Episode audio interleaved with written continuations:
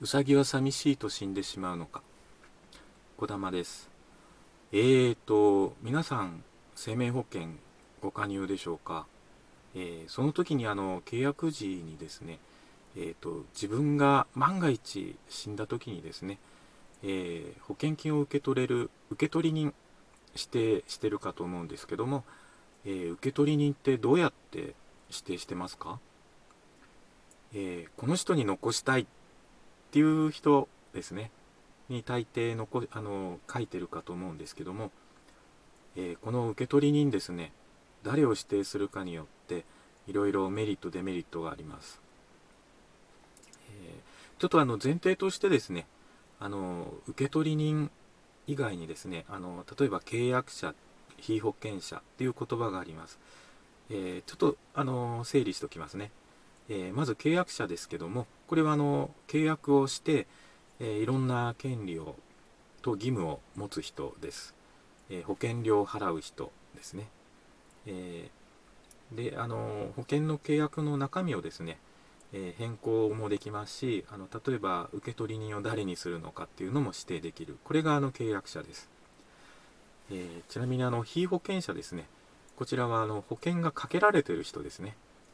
あのその被保険者の方が、えー、亡くなったり病気、怪我になった時に保険の対象になります。で、えー、その受取人ですけども、これはあの保険金、給付金、年金などを受け取れる人のことを言います。はい。えー、大抵ですね、受取人にしの指定の順序、あのまあ、相続人の順序もそうなんですけども、あのいちばんめに配偶者がいれば配偶者、えー、子供がいれば子供、にばんめですね、子供がいれば子供、いなければ親で、えー、その後にあのいなければあの二親等、まあ、祖父母ですとか兄弟、えー、ですね、孫とかですね、えー、にあの指定される方が、まあ、一般的なんじゃないかなと思います。えー、あとですね、あの、えー、割合をですね指定することもあの可能です。例えばあのふたり子供がいて両方に半分ずつ残したいとかですね、いうこともできますし、あの保険会社によってはあの相続人、ただ単にあの相続人ということであの受取人を指定することもできます。えー、まあ、こういう形であのいろいろですね、えーと、受取人を指定することができるんですけども、 あ, あとですねあの最近ですとあの、まあ、内縁関係ですとか婚約関係にあのある人でもあの、まあ、保険会社の基準がありますけども、あの指定することもあの今可能になってきてますね。まあ、いろいろあの条件があるんですけども、まあ、一緒にあの生活同居して生活してるですとかですね、あのお互いにあの独身であるとかですね、まあいろんな条件がありますね。えー、であとあの最近ですとあの、まあ、エルジービーティー ということであの同性のパートナーを受取人に指定できる保険会社も増えてます。で、まあ、あのいろいろですねあの提出書類が必要になるケースはあるかと思うんですけども、あのいろいろあの広可能性は広がってきてますね。はいはい。で、えっとあのこの、えー、受取人ですね、死亡保険金受取人の指定の仕方によってまず何が変わってくるかというと、いざあの保険金を支払うときにあの受け取るときのですね税金が変わってきます。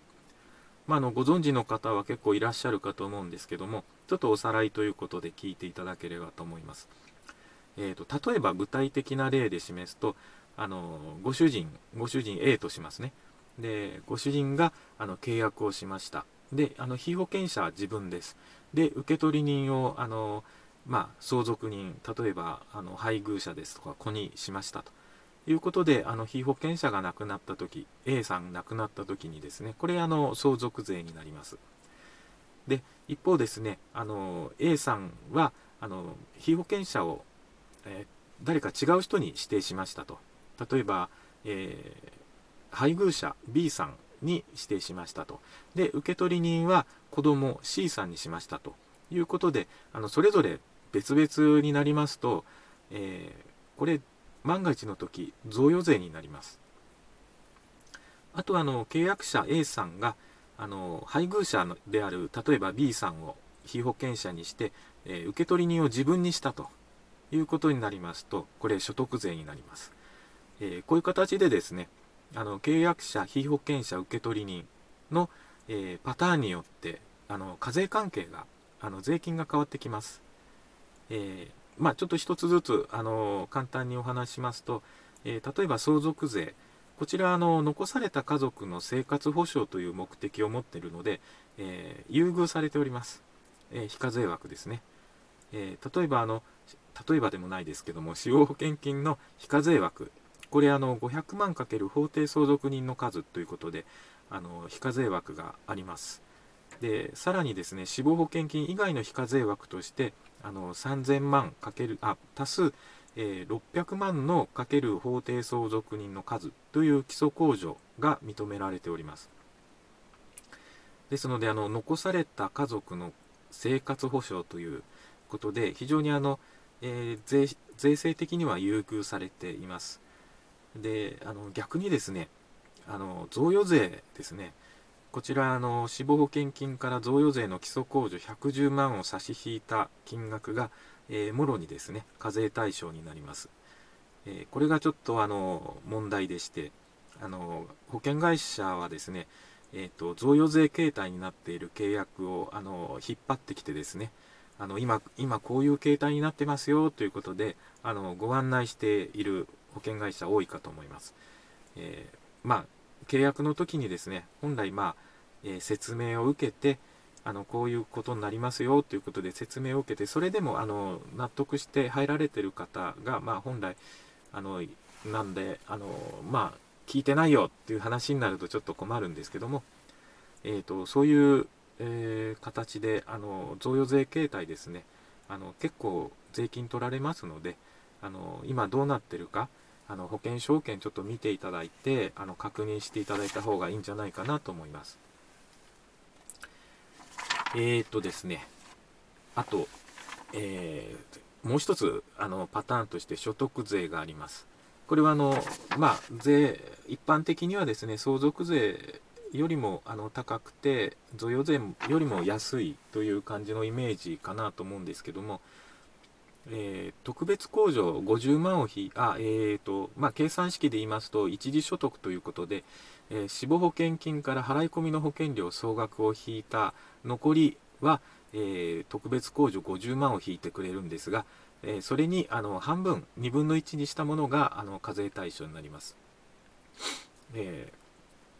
ーまあ、ちょっと言葉ですとイメージが湧かないと思うんですけども、えー、受取人が受け取る生命保険金ですね、あのこちらはあの受取人固有の権利になりますので、えーとまあ、相続財産に入れるのではなくて、えー、契約当初から受取人の固有の権利として受け取る金額になりますね。えー、大丈夫でしょうかね。えー、たあのそれをですね、えー、どういうあのことかと言いますと、あのいろんなケースがあるんですけども、例えばえー、離婚したケース、夫の保険契約に指定されていた受取人、元妻であったと。であのいろいろあの問題があって、えー、離婚不仲になって離婚した場合ですね、えー、親族関、親族関係はあの解消になるんですけども、あの受取人を変更していなければ、あの保険会社はその元妻、あの受取人である元妻にあの保険金を請求していただくという形になります。これあのー、まあいろいろ問題がありましてですね、あのー、お亡くなったあのー、旦那旦那ご主人のあの親族とですね、あのー、受取人指定されたままの受取人のつあの元妻ですねの間でいろいろとですね、あの確執があって、あの必要書類が、例えば死亡診断書が親族から取れないとかですね、あのいろいろありますので、あのもしあのそういうことがあればですね、あの忘れずにですね、あの受取人の変更をしていただいた方が、あの後ほどで後々ですね、あの問題が発生しなくて済むんじゃないかなと思います。えー、そんなことをですねちょっとありましたね。えーまあ、契約形態ですね。あのできれば相続税の対象あの契約形態にしておくのがいいのかなと思います。えー、相続税の対象となるのは、えー、契約者が被保険者で受取人は法定相続人だということであのしておくのがいいのかなと思います。まあ、あのその後ですね、あの状況が変わっていろいろあの、まあ、離婚したりなんなりといったときにですね、あの受取人の変更、これもですね忘れずにあのしておくということをあの改めてですねご注意いただければと思います。ちなみにですねあの、えー、受取人の変更をする権利はあの契約者にありますので、受取人の承諾は必要ないです。ただ、えー、被保険者が契約者と異なる場合は、えー、被保険者の同意が必要になります。はい。えーまあ、ちょっとそういったところが注意点になるのかなと思います。であの先ほどですねあの受取人固有の財産になりますよというお話したんですけども、あの、まあ、相続を放棄している場合ですね、えー、放棄しててもあの指定されている以上、あの保険会社は死亡保険金受取人にあの保険金をご請求していただくという形になります。えーただですね、相続を放棄した場合は相続人って見なされないので、生命保険の非課税金額、えー、先ほど言いましたあのごひゃくまんかける法定相続人の数、これ適用することができません。はい。なのであの忘れずにですねあの変更しておいた方があのいいのかなと思います。はい。あ、ちなみにですねあの医療保険入院の給付金はですねあの死亡保険金の受取人とは関係なくですね